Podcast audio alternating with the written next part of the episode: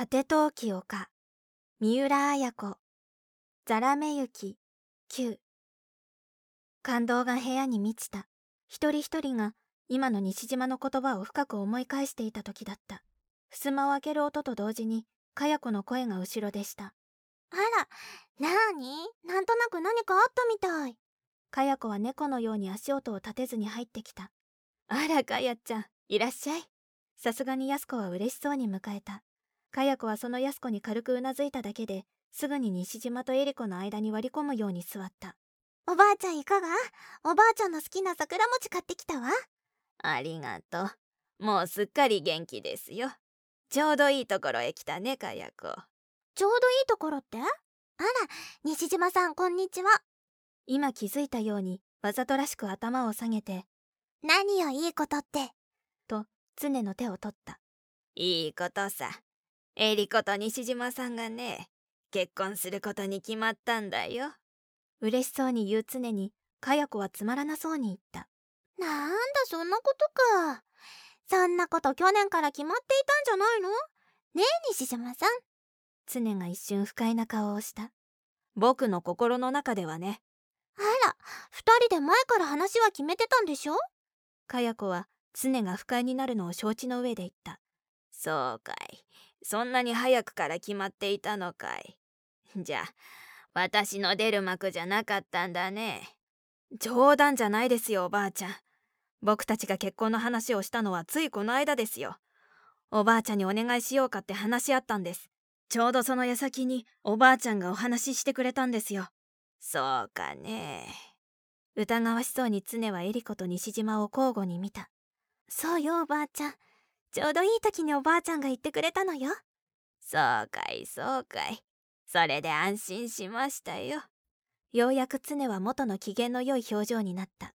佳代子はちょっと面白くなさそうに口を尖らせたがじゃいつ結婚するの？西島さん。とエリコに尋ねずに西島に尋ねた。答えたのは常だった。そりゃあ早い方がいいですよ。桜の綺麗な頃ですよ。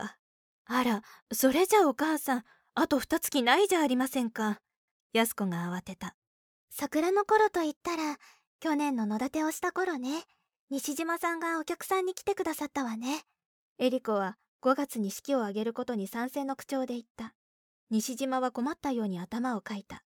実はですね僕報告することもあって今日伺ったんですがね近くドイツに留学することに決まったんですよ。まあドイツに？エリコが言いへえドイツにね。常が言った。留学といっても10月頃までで半年の間ですけれどね。旭川市では木工団地の青年たちに年に何人かヨーロッパに留学させて木工芸技術の勉強をさせていた。旭川の家具はそうした刺激もあって全国的に水準が高く国内はもちろん外国のバイヤーにも注目されている。